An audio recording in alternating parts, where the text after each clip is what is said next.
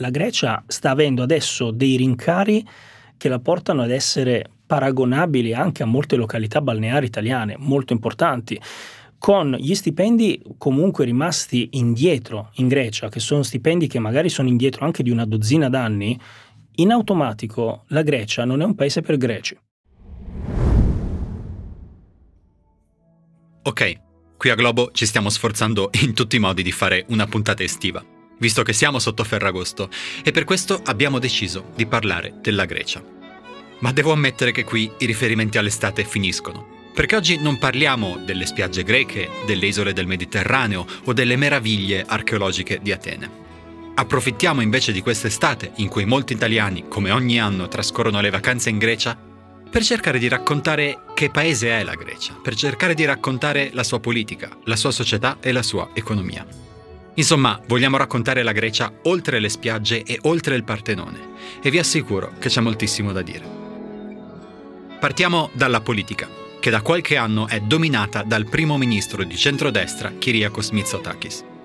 Mitsotakis è un personaggio interessante. È diventato primo ministro nel 2019 e poco più di un mese fa, alla fine di giugno, ha stravinto le nuove elezioni ottenendo un secondo mandato e con ogni probabilità governerà la Grecia fino al 2027. Mitsotakis è anche una figura estremamente controversa. Gli viene dato il merito di aver risollevato l'economia greca dopo la grande crisi di circa un decennio fa, ma al tempo stesso è considerato un politico non sempre rispettoso delle pratiche democratiche, che ha avuto notevoli scandali durante il suo primo mandato ed è duramente criticato dall'opposizione.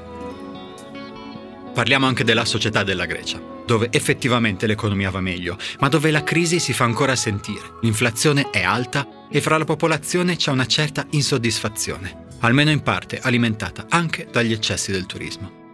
Non è un caso che alle elezioni di fine giugno in Grecia abbiano avuto un gran successo i partiti dell'estrema destra neofascista, che ora occupano il 12% dei seggi in Parlamento. E ovviamente parleremo anche dell'altra gigantesca questione greca, l'immigrazione. Parleremo del disastroso naufragio di Pilos di giugno. Si stima che siano morti più di 600 migranti Parleremo dei problemi della Guardia Costiera e parleremo delle accuse molto circostanziate di violazioni dei diritti umani delle forze dell'ordine greche contro i migranti. Insomma, se state ascoltando Globo dalla spiaggia di Mykonos o se sperate di visitare Atene nei prossimi mesi, questa puntata potrebbe servirvi per saperne un po' di più. Di tutto questo parliamo con Christian Mavris, che è corrispondente per l'Italia di ERT, Radio Televisione Pubblica Greca. Christian Mavris vive tra l'Italia e la Grecia ed è abituato a spiegare la Grecia agli italiani e l'Italia ai greci. Con lui proveremo a raccontare un paese che va ben oltre le sue spiagge bianche. Questo è Globo, è un podcast del Post con un'intervista a settimana sulle cose del mondo e io sono Eugenio Cau.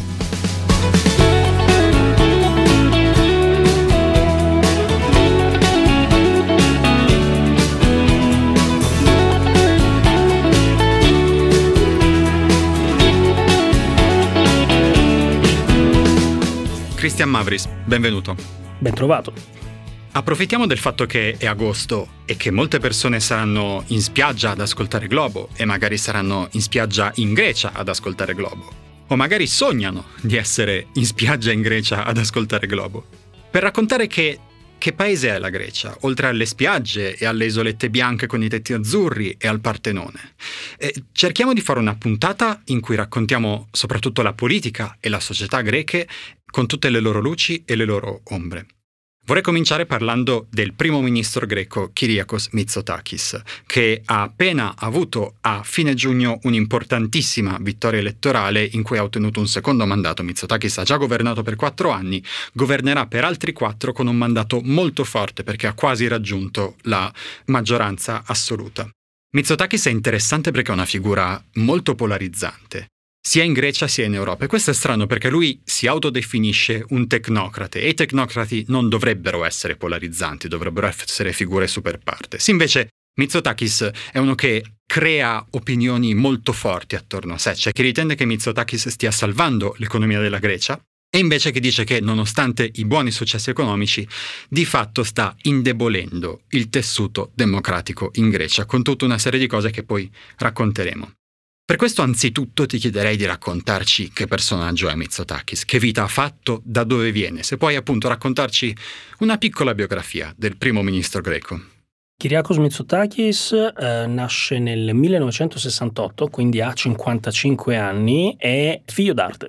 Viene da una delle famiglie più note politicamente parlando della Grecia e mh, mm, non a caso eh, anche suo padre, per esempio, è stato primo ministro greco e bisogna dire che eh, lui ha una formazione comunque ad alti livelli. Mitsotakis eh, fondamentalmente ha studiato prima ad Atene, successivamente a Harvard, e si è laureato in eh, scienze sociali e poi ha iniziato a lavorare presso la Chase Bank di Londra e successivamente poi dopo è andato a Stanford dove ha fatto un master.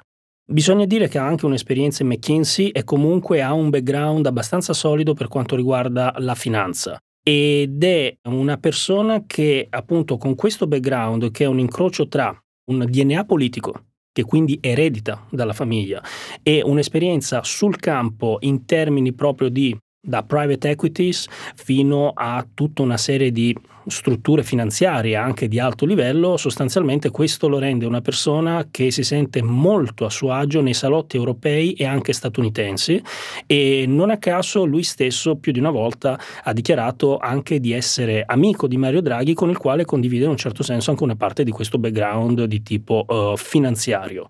È una persona che comunque ha mostrato un piglio in questi anni. Eh, lui è stato eletto per la prima volta come primo ministro alle elezioni del 2019, dove ha sconfitto eh, il candidato Alexis Tsipras, che era il primo ministro uscente, e adesso, appunto, come ricordavi giustamente, è risalito con la nuova tornata elettorale. È un primo ministro che ha dimostrato di avere le capacità di tirar fuori la Grecia da una situazione molto complicata e i mercati effettivamente gliene stanno dando atto e questa è un'opinione praticamente condivisa da, dalla finanza, infatti la Grecia è vista come l'enfant prodige di, eh, questa, uh, di questa crisi finanziaria globale quando a suo tempo era il paziente europeo in questi termini. Parliamo appunto di questo, parliamo de- dell'economia. Una delle cose che, come dicevi tu, viene riconosciuta universalmente a Mitsotakis è il fatto che l'economia greca sta andando benissimo. Dopo che, appunto, era stata il, il paziente europeo, il malato d'Europa tra il 2011 e il 2012, quando c'era stata la, la crisi dei debiti sovrani. Ti chiedo di iniziare da qui, se puoi darci rapidissimamente, proprio in un minuto, perché non è l'argomento della puntata, però per dare un po' di contesto, un'idea di, di cosa fu la crisi dei debiti sovrani nel 2011-2012 e di come colpì la Grecia. Posso provare a farlo con una semplice analogia, non sono un economista, quindi proverò a farlo nella maniera più semplice possibile. La Grecia si ritrovò in un certo momento con un debito che era gigante, era un debito che in un certo senso era inaspettato ai mercati internazionali, ma che i greci sospettavano già che ci fosse. Uh, da un punto di vista sociale non è un segreto, almeno per i greci, che il greco ha sempre vissuto al di sopra delle proprie possibilità e non esagero se dico che in certi termini io mi ricordo quando ero adolescente in Grecia negli anni 90 che si parlava in maniera scherzosa anche del fatto che l'evasione fiscale fosse sostanzialmente lo sport nazionale. Quindi c'era anche un sistema in questo senso che era insito nel greco. Il greco oh, ha sempre eh, adorato un po' di lusso, eh, star bene, divertirsi, e quando c'è stata questa crisi che ha visto l'intervento comunque del mercato internazionale sostanzialmente, quindi tutti quanti, soprattutto i cosiddetti paesi frugali che additavano la Grecia come il, um, come la, um, diciamo così, il paziente che però non era riuscito a mettere le cose per bene, a seguire i conti, a fare i compiti a casa, tra virgolette, allora a quel punto il greco da un lato si è sentito additato appunto per questa cosa qui e dall'altro lato però ci sono state delle riforme che sono state le famose riforme tipo oh, lacrime e sangue, le riforme draconiane per cui abbiamo avuto il Fondo Monetario Internazionale, la Banca Centrale Europea che hanno minacciato più volte la Grecia comunque di finire nei guai, tra virgolette, all'interno internazionale, quindi di perdere anche la credibilità nei mercati e questo ha portato come conseguenza a un aumento del costo della vita per i greci, ad una sovratassazione e sostanzialmente ad avere i greci ad essere veramente alle corde, come si suol dire eh, nel ring. E questa cosa si è eh, protratta nel tempo i greci in questo momento sono usciti da questo meccanismo comunque di memorandum, quindi di osservazione internazionale da un punto di vista economico, ma non posso dire onestamente che i greci se la stanno passando bene, perché c'è una questione appunto di inflazione, quindi il costo della vita rispetto a quelli che sono introiti dei greci sono assolutamente sproporzionati. Posso fare un brevissimo esempio, uh, sono tornato poco fa dalla Grecia, qualche, un paio di settimane fa, e posso dire che il costo del carburante è esattamente quello italiano. Questo quando lo stipendio minimo greco si attesta a 780 euro mensili.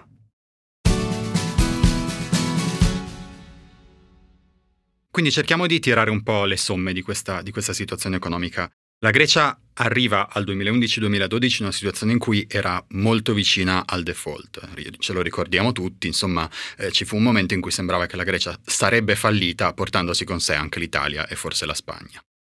Poi iniziano le riforme lacrime e sangue, come, come, dicevi tu, e la Grecia lentamente, faticosamente inizia a uscire dal tunnel. E già con il predecessore di Mitsotakis, Alexis Tsipras, erano stati ottenuti dei risultati, era stata ripagata una buona parte del debito, e poi con, con Mitsotakis le cose iniziano ad andare un pochino meglio. No? Attualmente eh, la Grecia cresce a dei livelli molto più alti della media europea e viene considerata insomma il, il bravo studente d'Europa. Però, come tu ci dici, i problemi rimangono. Allora ti chiedo di, di mettere assieme queste due cose. Se ci puoi raccontare da un lato che cosa è, successo, quali sono state le riforme e quali sono stati i successi economici dei governi greci, soprattutto di quest'ultimo di, di Mitsotakis, e se ci puoi raccontare invece quali sono i problemi che permangono.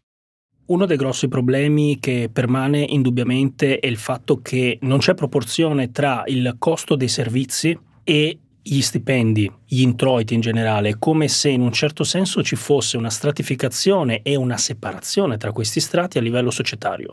Si vede che c'è un, una crescita della classe più ricca che sta diventando ancora più ricca, la classe povera sta diventando ancora più povera e la classe media è quella che si ritrova, ahimè, tra l'incudine e il martello. E viene rincarato in un certo senso dal fatto che appunto i costi sono abbastanza in linea con la media europea di vari paesi, sono molto simili a quelli italiani, per esempio citavo quello del carburante, ma anche generalmente per esempio un affitto anche di una stanza sotto adesso il periodo estivo eh, non è dissimile da quello di molte località balneari italiane e questo quando comunque l'introito è nettamente inferiore rispetto a per esempio a quello italiano. Quindi abbiamo questa percezione e abbiamo un'inflazione che è molto alta. Dall'altro lato c'è tutta una serie di riforme che sono state fatte da Mitsotakis e posso citarne un paio, per esempio c'è stata una forte riforma di digitalizzazione della eh, struttura pubblica e questo ha fatto in modo di snellire molto il processo burocratico, c'è ancora tanto da fare.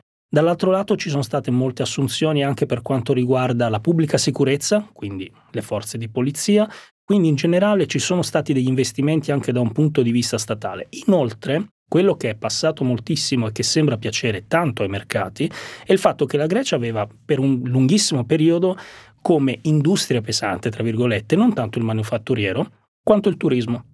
E si stima che fosse circa sul 30% del PIL, che è gigante, quindi significa che si aspettava l'estate per poter fare finalmente cassa. Questa cosa qui nel tempo è cambiata e adesso invece la Grecia viene vista come, diciamo così, un service provider, quindi è quella che presta dei servizi. Il terziario è diventato più forte e soprattutto si stanno attraendo molti investimenti dall'estero. Leggevo appunto che la um, Banca Nazionale Greca agli inizi di quest'anno aveva fatto una stima che per tutto il 2021 gli investimenti, ovvero gli afflussi netti dall'estero nel paese avevano superato i 5.3 miliardi di euro, ovvero il doppio rispetto al 2020. Quindi stiamo parlando di cifre molto consistenti e di fiducia che viene data appunto da privati che vengono dall'estero e questo qui serve ad alimentare, quindi serve come carburante per alimentare anche il ritorno della Grecia sui mercati per poter avere poi dopo i, eh, vari, eh, i vari, accessi ai, eh, ai fondi internazionali. Diciamo che appunto Mitsotakis è considerato eh, anche in Europa come una specie di, di beniamino, no? E un po' è comprensibile, nel senso che dieci anni fa la Grecia stava andando a carte 48, adesso è un paese stabile che cresce e, e questo ovviamente fa piacere a tutti, però soprattutto eh, dal punto di vista della, della, politica interna, dal punto di vista del dibattito interno, ci sono numerose controversie che riguardano Mitsotakis. Alcune di queste riguardano per esempio la, la, la, la libertà di stampa, per così dire. Eh, qualche, qualche, tempo fa è stata approvata una legge sulle fake news che, eh, che criminalizza in maniera anche piuttosto pesante chi pubblica fake news sempre con questo termine un po' generico che dà molto spazio ai procuratori, diciamo. E, e soprattutto eh, l'anno scorso c'è stato un grosso scandalo di intercettazioni per cui si è scoperto che i, i servizi segreti greci intercettavano giornalisti, eh, politici d'opposizione, fra cui il, il capo del PASOK, che è uno dei principali partiti dell'opposizione, e imprenditori. Mitsotakis ha detto che non ne sapeva niente, ma però insomma tutto questo è successo sotto il suo governo. Ci puoi raccontare un po' questi elementi un po' più controversi di Mitsotakis?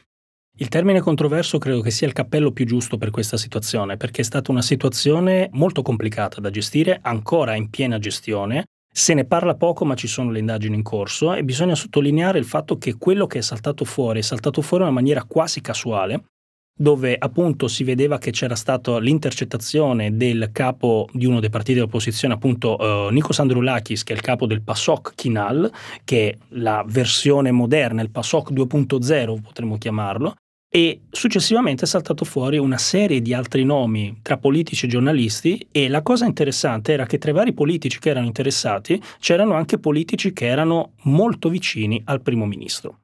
Quello che è successo però è che è una cosa molto interessante, che è saltato fuori che praticamente questa è una sorta di, è vista come una deviazione costituzionale. In pratica il eh, primo ministro che cosa ha fatto? Sotto il suo ufficio, sotto il diretto controllo, ha messo i servizi di intelligence del paese. Questo significava che tutte queste informazioni, almeno in maniera indiretta, dovevano comunque finire sotto comunque la sua attenzione, perché se lo metti sotto il cappello sostanzialmente era come dire non poteva non sapere.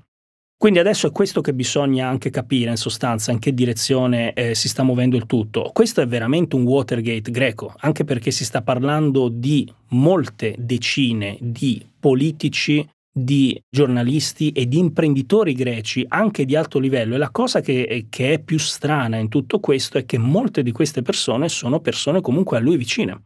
Quindi è una situazione abbastanza complicata da gestire e se ne è parlato tantissimo in Grecia, come possiamo immaginare, e se ne continua a parlare anche se non tantissimo perché chiaramente i temi sono, sono ampi, però questo è un esempio di quello che è una delle cose, diciamo così, un'ombra se vogliamo, comunque non tanto sull'operato governativo, ma in generale comunque su quella che è stata sostanzialmente la legislazione eh, dal 19 al 23.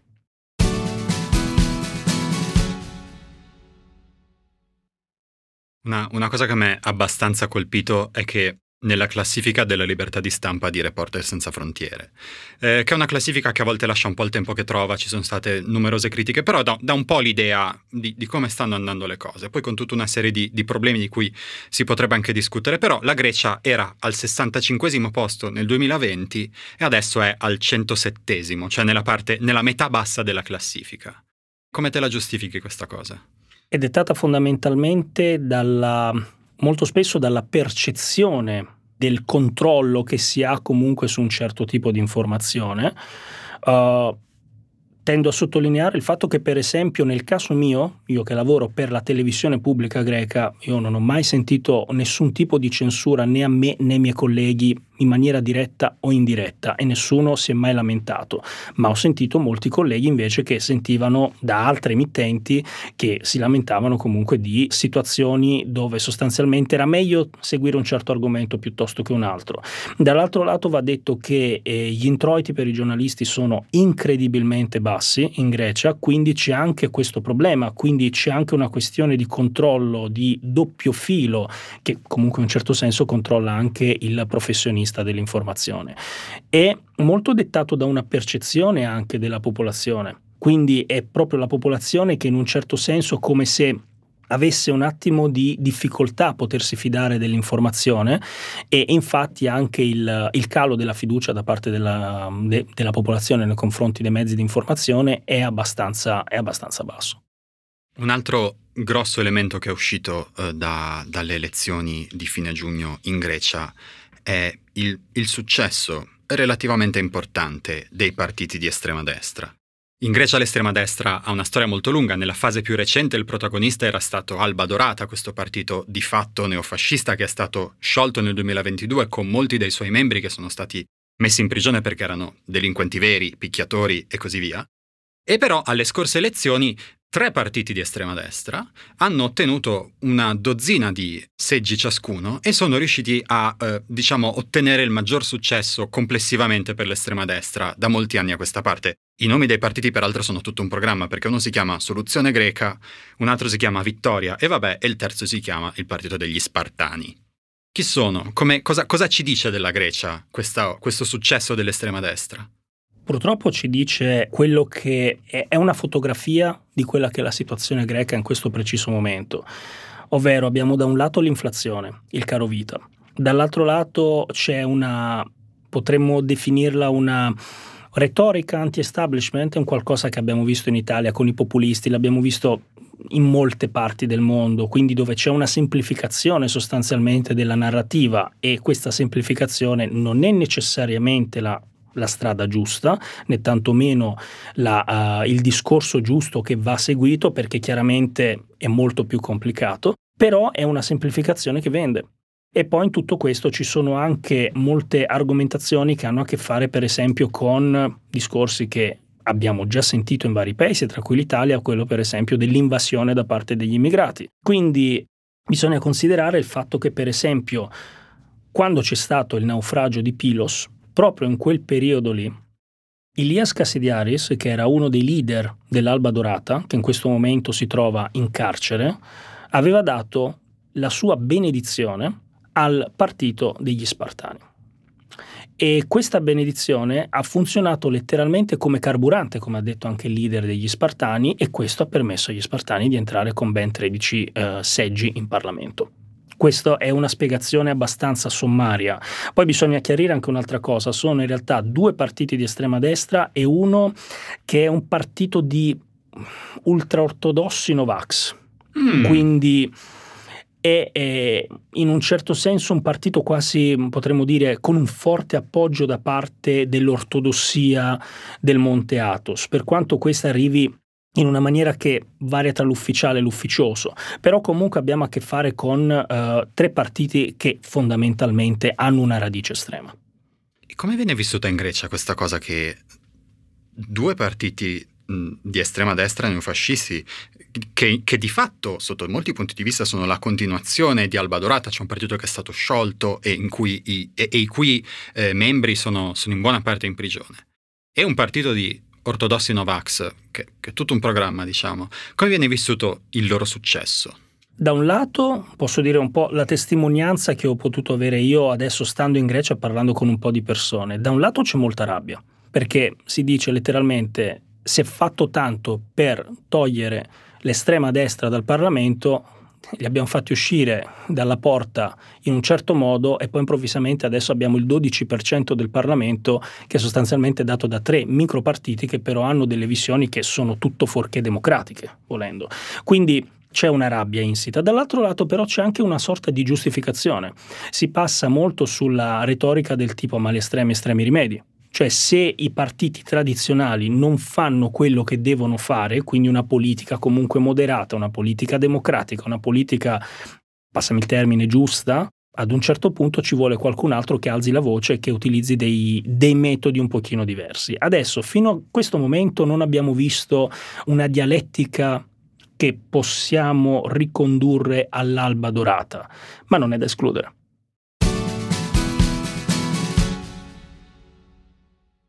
L'altra grande, gigantesca questione che ha riguardato la Grecia, eh, e non solo, ma al- alcuni fatti di cronaca l'hanno ricondotta soprattutto alla Grecia in questi ultimi mesi, è, è l'immigrazione.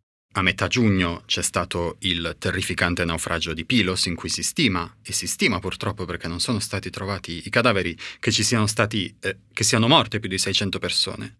E in generale il dibattito attorno al naufragio di Pilos eh, ha un po' fatto esplodere la questione di come la Grecia sta gestendo la questione dell'immigrazione e in particolar modo di come la Guardia Costiera greca sta gestendo la questione dell'immigrazione. Si è parlato di violazioni sistematiche dei diritti umani, si è parlato di tutta una serie di pratiche eh, per niente sicure, per niente adeguate, a partire dal fatto che, che pare che insomma, il, il, ribaltamento del barcone di Pilos sia stato in parte dovuto al, al fatto che la, che la, Guardia Costiera ha cercato di trainarlo con una corda. Volevo chiederti come si è sviluppato questo dibattito e, e, cosa sta succedendo in Grecia, cosa è successo in Grecia negli ultimi mesi riguardo l'immigrazione. Potrei sottolineare il fatto che l'argomento immigrazione a me è un argomento che la Grecia conosce molto bene, tanto quanto l'Italia, ma con una marcia in più. In quale senso? Nel senso che la Grecia ha anche un problema via terra. C'è un corridoio balcanico che passa dalla Grecia perché la Turchia ha un pezzetto comunque nell'Europa, quindi sui Balcani, che confina con la Grecia. Quindi non era inusuale avere il trasporto e il, um, il passaggio comunque di immigrati dalla Turchia passando dalla Grecia per poi salire nel corridoio balcanico. Ma già una trentina d'anni fa, quando in Italia avevamo i barconi di immigrati che venivano dall'Albania, la Grecia ce li aveva che passavano via terra. Quindi la Grecia ha sempre avuto un problema in più, perché aveva un confine via terra che in realtà era un confine violabile. E il primo ministro Mitsotakis ha uh, dato l'ok per la costruzione di un muro di confine nella zona del fiume Evros, che è il confine via terra tra la Grecia e la Turchia. È un muro che comunque già ha avuto alcune decine di chilometri costruite e la lunghezza dovrebbe superare, se non ricordo male, i 200 chilometri sul totale, quindi quasi tutto il confine via terra. C'è stato un problema comunque anche nel passato, come ricordiamo ahimè, i campi di Moria, il campo che andò, a, che andò a fuoco.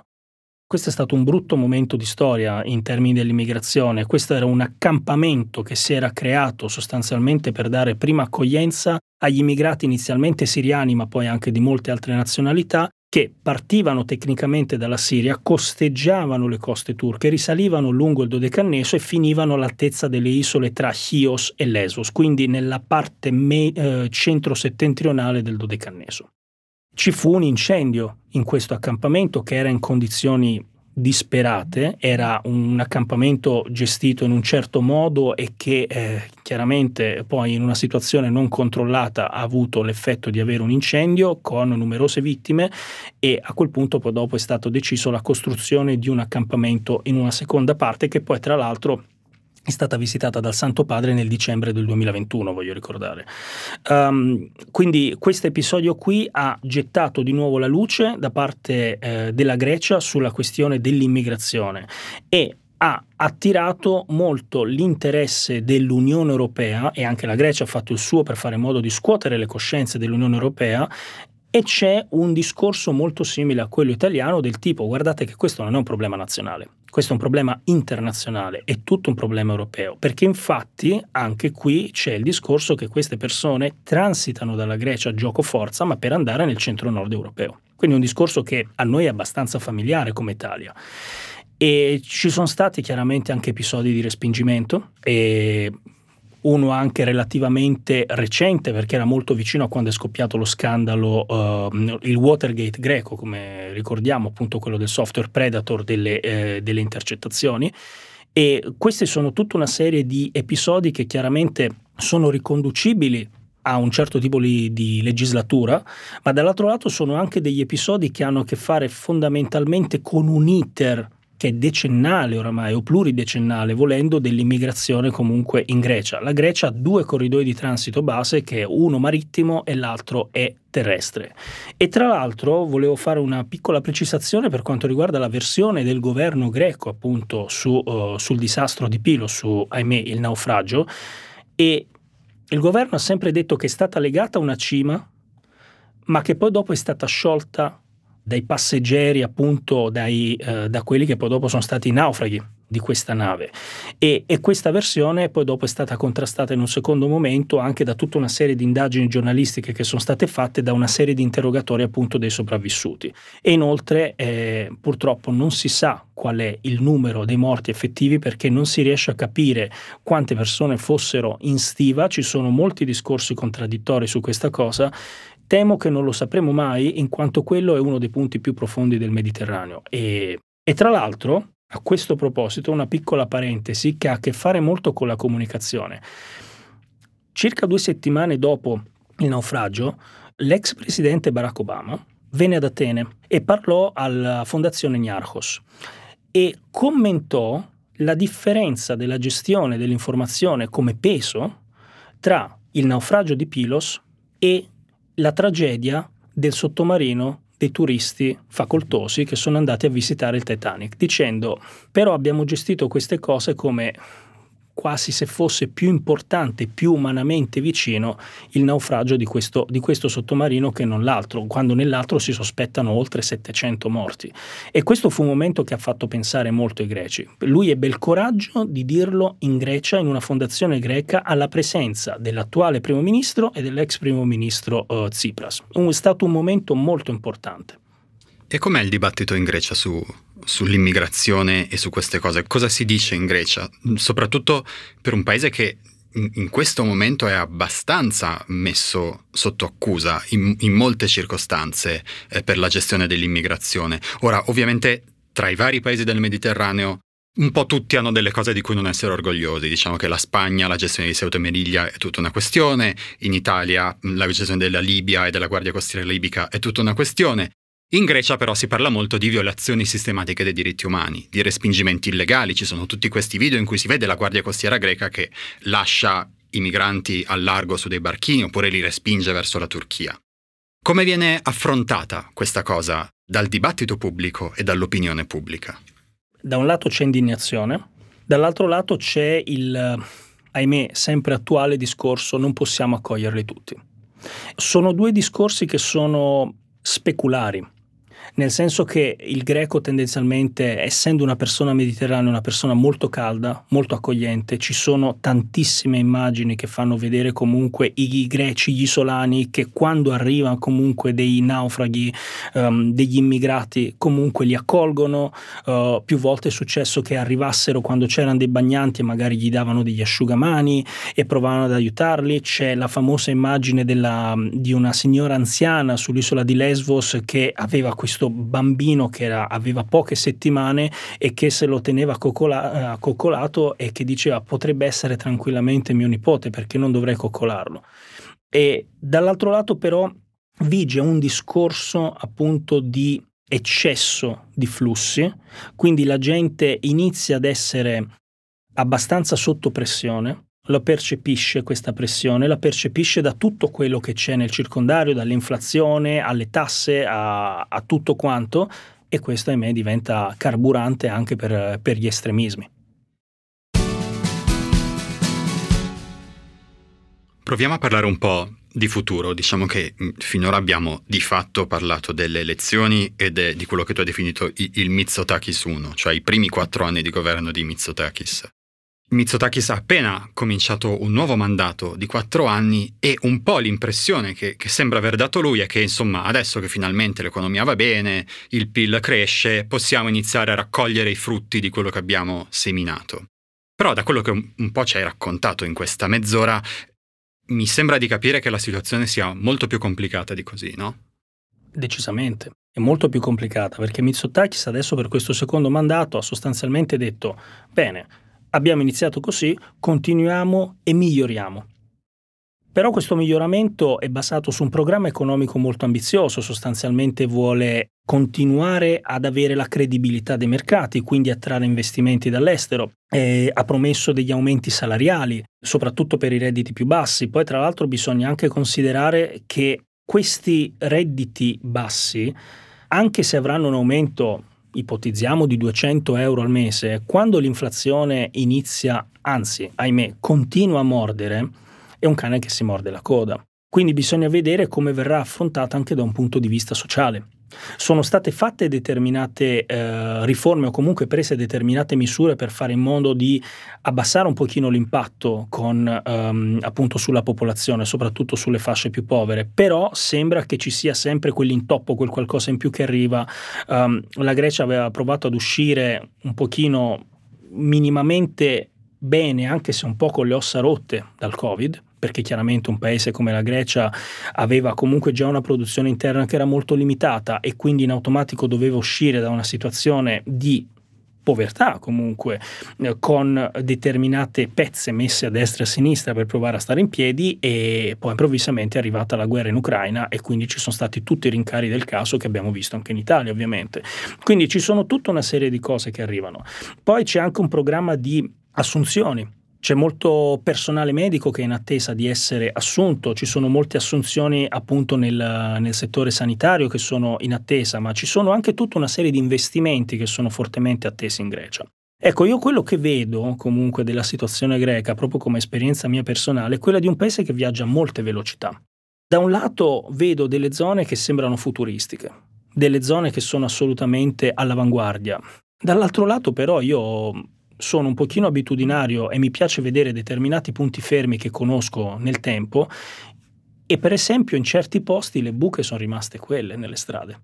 Vedo che il cartello sbilenco è rimasto sbilenco ed è rimasto lì a distanza di 15, 20, 25 anni, qualche crisi e qualche conflitto dopo. Quindi vedo che è un paese che prova a focalizzare su certe cose e non so se questi investimenti che verranno attratti saranno poi dopo degli investimenti che porteranno effettivamente ad una fruizione per tutti. L'esempio tipico che, eh, che faccio molto spesso quando discuto con i colleghi è che la Grecia ha, sta avendo adesso dei rincari che la portano ad essere paragonabili anche a molte località balneari italiane molto importanti con gli stipendi comunque rimasti indietro in Grecia, che sono stipendi che magari sono indietro anche di una dozzina d'anni, in automatico la Grecia non è un paese per greci. Quindi diventa un paese per turisti. Non a caso quest'anno in Grecia era pieno di statunitensi, era pieno di americani.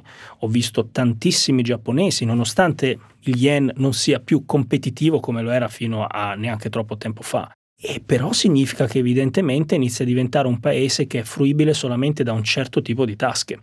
E se il locale non riesce a fruire di questi servizi, molto probabilmente bisognerà trovare anche il modo per poter abbassare un pochino questi costi. Sentendo i ristoratori, sentendo gli esercenti in Grecia, la scusa ufficiale è dobbiamo ancora recuperare dal Covid. In realtà dobbiamo provare ad arrivare alla fine del mese, che forse è anche un pochino peggio.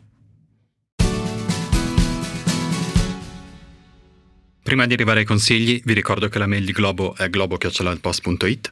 Vi ricordo che potete attivare le notifiche e consigliare il podcast alle persone a cui pensate potrebbe piacere. E ora, Christian Mavris, ti chiedo tre consigli, libri, film, podcast, serie tv, musica che ti hanno ispirato e vorresti suggerire. Lo specchio della società, a mio avviso, è la musica. Mi piacerebbe tanto che i nostri ascoltatori potessero capire lo slang greco perché consiglierei un paio di pezzi rap che decisamente fotografano la situazione greca, ma non lo farò. Posso dirvi però che ci sono un paio di articoli in italiano che consiglio caldamente. Uno è un articolo dell'ISPI che parla della vittoria di Mitsotakis del 2019 ed è incredibilmente attuale. Si potrebbe cambiare la data e vedere praticamente le stesse cose. E un altro un bel pezzo uh, di Euronews di metà luglio che uh, parla sostanzialmente del boom economico greco uh, come abbiamo appunto discusso poc'anzi. Consiglio come viaggio in Grecia un viaggio nella Grecia off the record, quindi prendete il vostro Lonely Planet e nascondetelo, andate nei posti da contraddizione, a Colonaki che è il quartiere bene di Atene in pieno centro a pochi passi dal Parlamento e sempre in pieno giorno andate appena dopo qualche fermata della metropolitana più tardi nella zona di Metaxurghio e vi renderete conto, con tutte le attenzioni del caso, che esiste una città che è ghettizzata e che esistono uh, varie velocità per l'economia e per la società greca. E infine, se volete seguire una Grecia stereotipata ma incredibilmente vera e attuale da un punto di vista di mentalità potrebbe sembrare strano ma il mio grosso grasso matrimonio greco effettivamente è quello che vi consiglio. Vi mette di buon umore e vi fa capire come sono cresciuto. E i link agli articoli li trovate nelle note del podcast. Cristian Mavris, grazie. Grazie a voi